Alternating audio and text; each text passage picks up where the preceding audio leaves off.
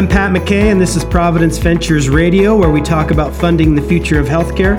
That's been our focus. That will always be our focus. And we are glad to be back to that focus once again with some new faces and companies in the mix. Okay, I have two guests with me today Dave Kariakis from Providence Ventures and Bob Klein from Bolder Surgical. Thank you both for being on the podcast.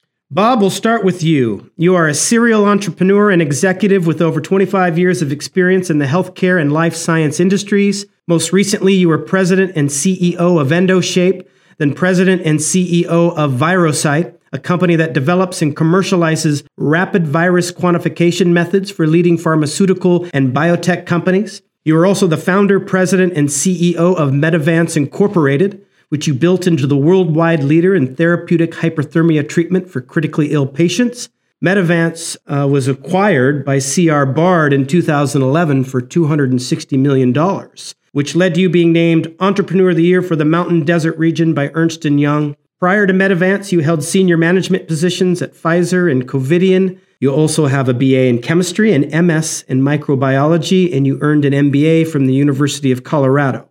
Today, you are an operating partner of Haven Crest Healthcare Partners and the president and CEO of Bolder Surgical, the subject of today's podcast. Did I accurately portray your last couple of years there, Bob? Yes, you did. Bob, I'd like you to tell us about Bolder Surgical but I, but I want to point out when I first saw the name, I uh, I had a moment where I said, "Oh, Bolder Surgical, B O L D E R," which is a new name, part of a rebranding launched at the beginning of this year. Um, and I like the new name. And as a uh, you know, certainly as a communication professional, I, I, understand the need to evolve a brand. But Louisville, Colorado, where Bolder is based, is right outside of Boulder, B O U L D E R a city named after a very large and ungainly rock.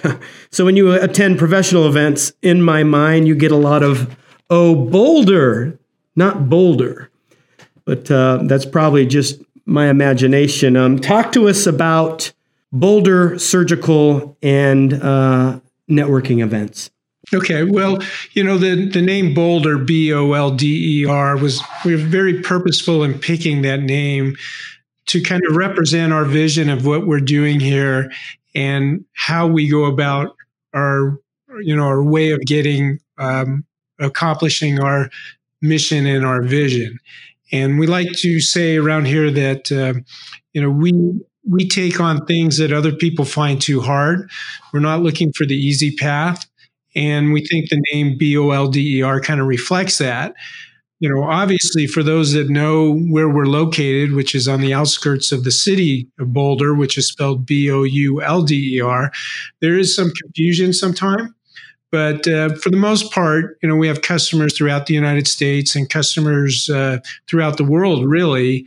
Uh, we wanted our name to reflect kind of our mission and our vision to really, you know, elevate surgery. And the name Bolder really reflects who we are and what we're trying to do. Thank you for that, Bob. We're going to talk more about all of that in a moment, uh, but I really want to get Dave Kariakis involved here. Dave, uh, thanks again for being on the program. No, thank you for including me, Pat. So, Dave, you recently became a partner at Providence Ventures. Prior to joining Providence, you'd been at River Cities Capital Fund since 2012, most recently as a principal on healthcare practices, working closely with Veran Medical, where you were on the board of directors. You participated on the deal teams for River Cities' investments in Bolder Surgical, Tissue Tech, and Advanced Practice Strategies, among others. You also most recently served as president and board member of Mid America Health Investors Network, where you represented roughly 60 active healthcare funds. Prior to River Cities, you served as a principal and investment advisor with American Financial Group and completed extensive training programs with Merrill Lynch and Procter & Gamble. You graduated from Indiana University's Kelley School of Business and received your MBA with a concentration in finance from Xavier's Williams College of Business. Did I miss anything, Dave? No, that's plenty. Thank you, Pat. So, Dave, you're new to the Providence Ventures team. Tell me a little bit about that. You know, tell me uh, about the, you know, maybe the differences between your previous firm and where you are now with Providence. Sure. Yeah, I'll I'll start by just saying that I was incredibly fortunate to have had the opportunity to learn from the team at River Cities. Uh, Carter McNabb and the other partners served as remarkable mentors for me over the seven years that I was there. It was during that time that I got exposure to Providence uh, and the team here, and started working with Jeff Stolte specifically, and always had a high level of respect and admiration for the team here and, and what they were doing. And so when the opportunity presented itself, although a difficult decision, it was one I felt would offer a chance to continue to grow and develop my career uh, and get the experience of working within a large provider. Clearly, very different than a traditional venture capital fund and or growth equity fund in river cities. And Providence is, has not disappointed. Uh, it's been a great experience and a great team to be working with, uh, a platform to have good access to, and really be a meaningful driver of change here in the, the healthcare landscape. We're a big fan of the team over at Providence. We've had uh, we've had quite a, quite a few people uh, on the podcast, and the conversations are always great. And I'm always always impressed with the efforts, um, you know, to evolve uh, the medical industry, especially obviously through tech. Uh, for the better. So um, g- glad to have you on. Uh, tell us uh, how you came to know Bob Klein and Bolder Surgical. So I actually knew Bolder before the name change uh, and prior to Bob coming on board, going back four or five years or so. The technology, then the team and the mission always warranted attention at least from our team at, at River Cities and myself. Obviously, deals can take time, uh, and we were fortunate to watch the company mature over that time period. And seeing Bob and, and his background and, and, the team that he was able to bring in and begin to fill out made us incredibly excited about the prospects of, of working with the company and the opportunity ahead of the company. It was it was one that was really got us excited. So, Bob, I want to get your uh, perspective on on something here. I want to talk a little bit about innovation. I want to actually talk about that with uh, with with with both you guys. But I live in Seattle. I, ne- I live near one of the top children's hospitals in the U.S. And a former neighbor of mine led a surgical team there, and he himself operated on on smaller bodies, children, and sometimes infants even. And I was always asking him about his work, and I tried to ask good questions. Uh, you know, I didn't want to bore the guy, obviously, and but I never once thought to ask him about the actual size of the medical instruments he used. It did never even occurred to me. And when I saw what Bolder Surgical did, it was such a head slap moment for me. Like, you know, like, of course that exists. And I feel like that's what companies in the health tech sector or even tech in general, they have, you know, that's what they have to do. You have to, you have to have an idea that kind of makes people slap themselves in the head. Um, maybe not always people like me, but you know, uh, but Bob, your company, you know, has been and currently is working to innovate, to surprise people with your medical instrumentation, um, and to, to, bring those solutions to life, and you know, and make medical professionals say things like, "Of course." Not an easy thing to do. So I'd love to just hear, you know, how how do you look at innovation as president and CEO of an innovation company?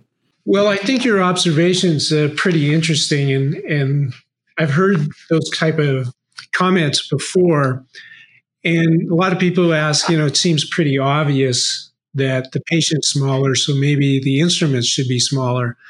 Uh, the reality is, if if all we were doing was to miniaturize the existing adult instrumentation, uh, somebody would have done that probably a long time ago when you make the instruments smaller, and these are active mechanical or electrical devices that have very specific um, interaction and effect on tissue. When you make the instruments that are delivering these technologies smaller, you almost have to reinvent the technologies themselves.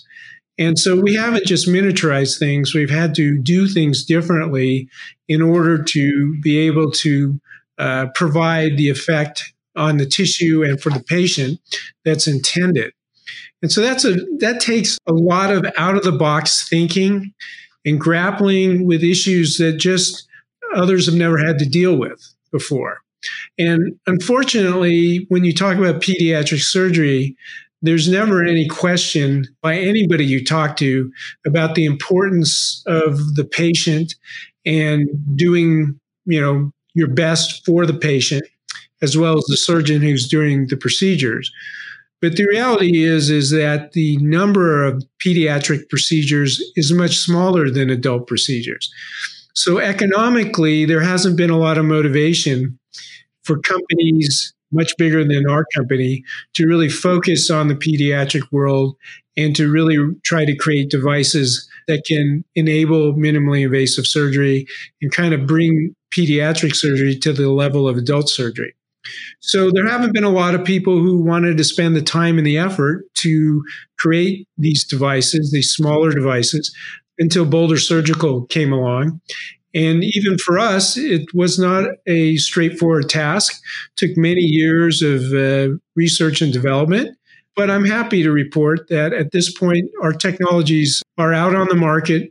They're being adopted by the major pediatric hospitals throughout the United States and in other parts of the world. And through that process, we've been able to prove the differentiation of our technologies, not just in size, but in capability. When we look at innovation, it really starts with the need the need of the patient and then the surgeon. And with our unique focus and capabilities, we've been able to do things that uh, other people haven't been able to uh, do in the past with surgical instruments. That makes a lot of sense. It's funny when I was learning about Bolder, I, you know, it just reminded me of a Winston Churchill quote, actually, where he says, I am sorry to have made such a long speech, but I did not have time to write a shorter one. And what kind of popped into my head was uh, the phrase, I am sorry to have made such a large medical instrument, but I did not have time to make a smaller one. Does it, Bob? Uh, in fact, I mean, it sounds like it based on your description here. It sounds like it takes longer to develop and manufacture the kinds of instruments you make at Bolder simply because you're not just miniaturizing things. You have to re completely reinvent the instrument for you know either smaller bodies or minimally invasive procedures. Is uh, is that the case? Yeah, that's absolutely the case. These are very delicate instruments, and and even when you haven't make them our size. When they're adult size, they're delicate and complex instruments. And then when you make them smaller and you have to do some unique things in the design of the product, it's not an easy task. And it takes a lot of hard work and some real, again, out of the box thinking or innovation to be able to build these instruments and to build them you know in volume and to deliver them to our patients and our surgeons on a regular basis it hasn't been an easy task and and miniaturization does complicate a lot of things. The size of some of the parts of our products are you know almost can't see them with the naked eye and but yet you have to have really high precision with those type of parts. Uh, so there's a lot of complexity associated with our instruments. Yeah, I uh, obviously have no trouble believing that whatsoever. So, Dave, you know, I mentioned earlier sort of my head slap moment uh, learning about Bolder Surgical and what they did. I'd love to hear about innovation from your perspective. Um, you know, I mean, obviously, you know, you're not going to invest in a company unless it has done at least one thing that is truly innovative. How important is it to you that a medical technology company in your portfolio um, continue to innovate? Yeah, I, I think that's a, a great question. I think um, to a, a, point that that Bob was getting at and what you were just a second ago. Uh, Bolder has given a voice to a, a, set of patients who otherwise don't have one, and tools for an important class of surgeons that have generally been ignored. Uh, and so, innovating in this space has been a critical part of our thesis and has been widely ignored over the years. I, I think you touched on a good point in you know generally the unique nature of medtech investing is there are natural barriers to entry afforded by the regulatory process. But that said, it can also be a false sense of security. I think you always have to have a level of paranoia and a drive to innovate. And medtech investors and entrepreneurs survive because large medtech puts a value on innovation that is faster and more novel than what they can do internally. So, circling back, I think that's exactly what has made us excited about all aspects of Bolder uh, and the team that that Bob has here. I think that's this is one of the most accomplished teams and innovative teams in the industry and, and what they are doing. And then they are routinely challenging what is perceived to be impossible from an engineering standpoint and balanced or, or paired with the commercial prowess uh, to give it life in the market uh, and give a voice to those patients who otherwise don't have one and tools to an important class, a very important class of surgeons that have generally been ignored in, and pediatric surgeons.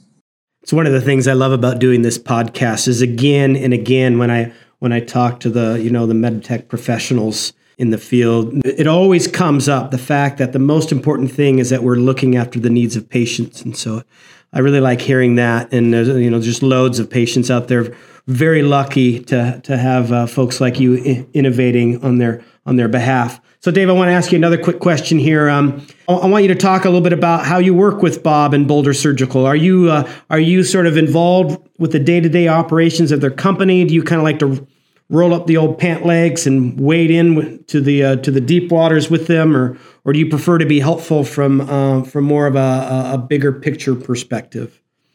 Yeah, I take the approach, uh, and I think the Providence Ventures team takes the approach of we partner uh, and back world class management teams. And the best thing we can do is really get out of their way uh, and allow them to do what they are hired to do.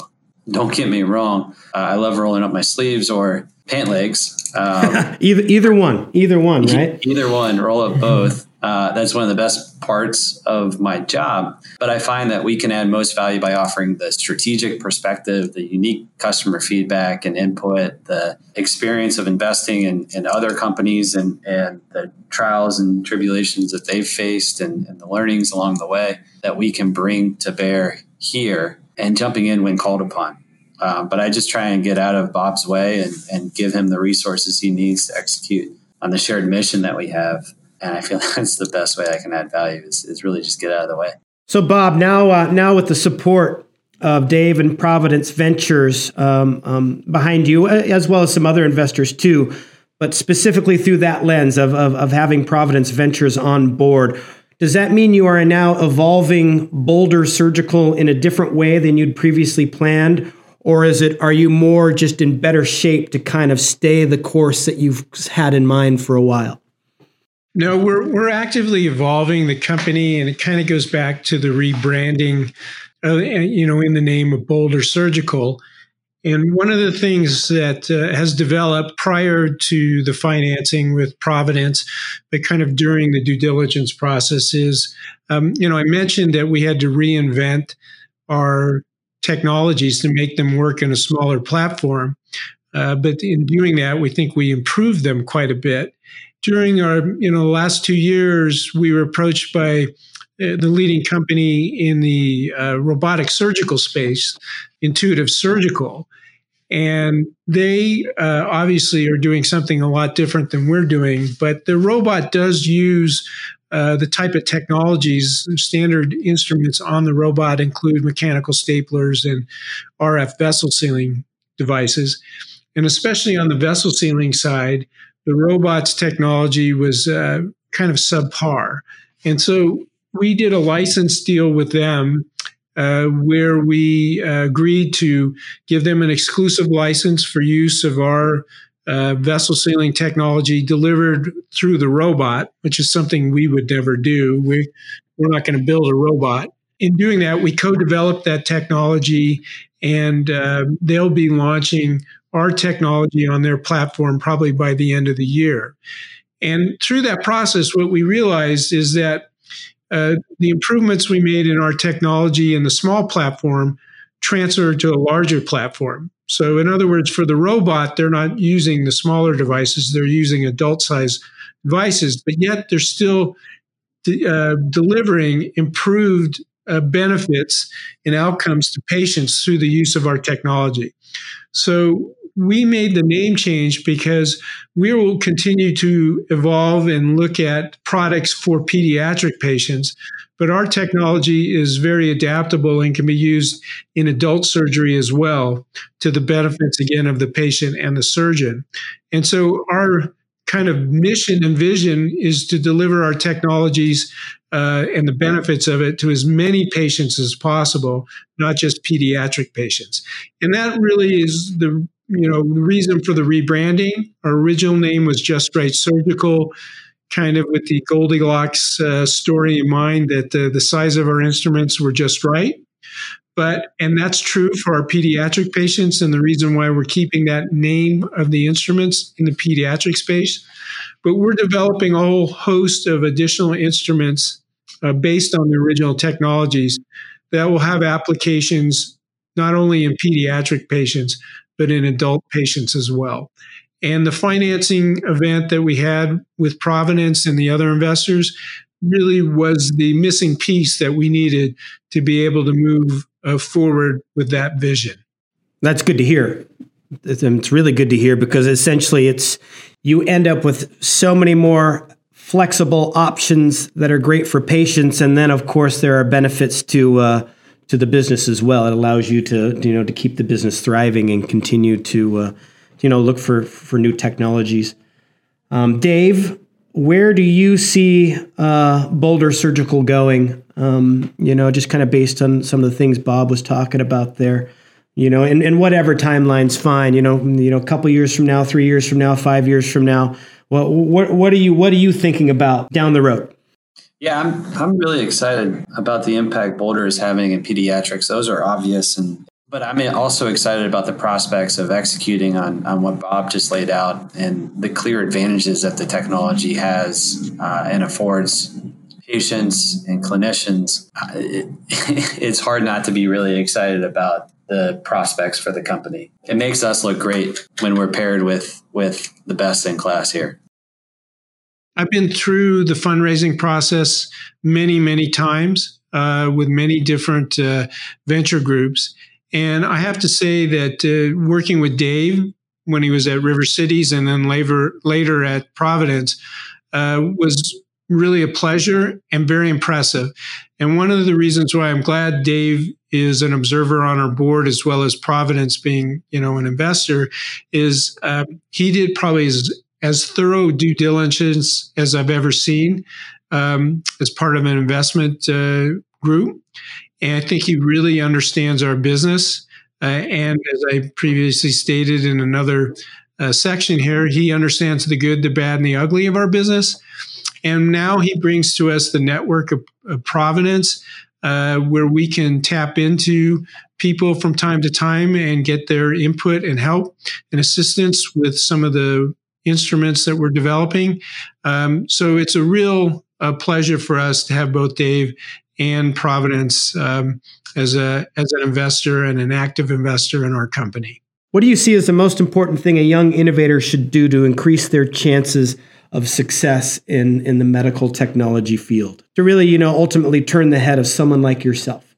I think the best advice I can offer is to surround yourself with talented, hardworking people who are smarter than you. And I'm clearly an example of that. Me, me too. Every podcast.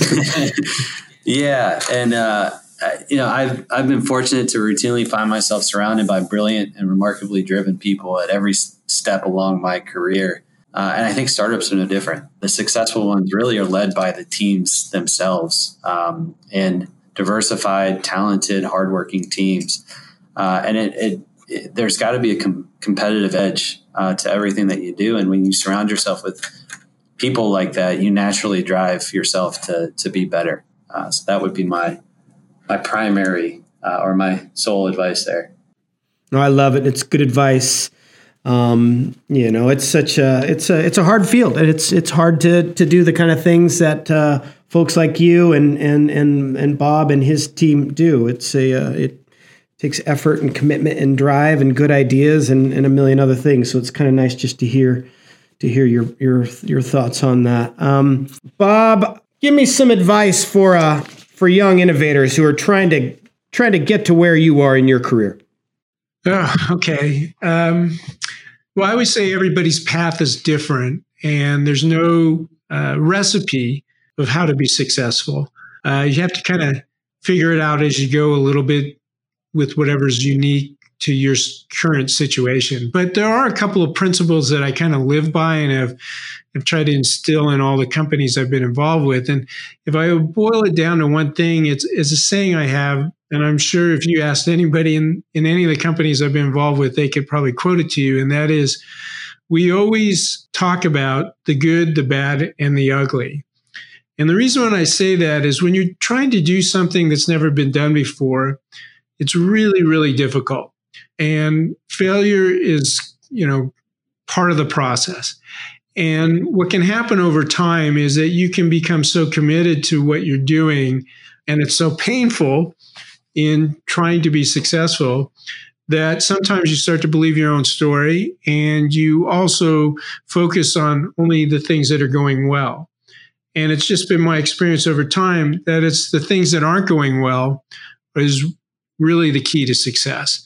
And being willing to be open to um, be honest with yourself and everybody else about those things and to address them is, is really the difference between you know survival and success and so my advice when i talk to business school students or other people trying to start uh, companies is i always tell them don't be afraid to talk about the things that are painful and hard because that's where you need to spend your time and i think sometimes that uh, gets missed people are so driven to be successful uh, they sometimes don't want to be honest with uh, the situation and therefore miss things that ultimately keep them from being successful.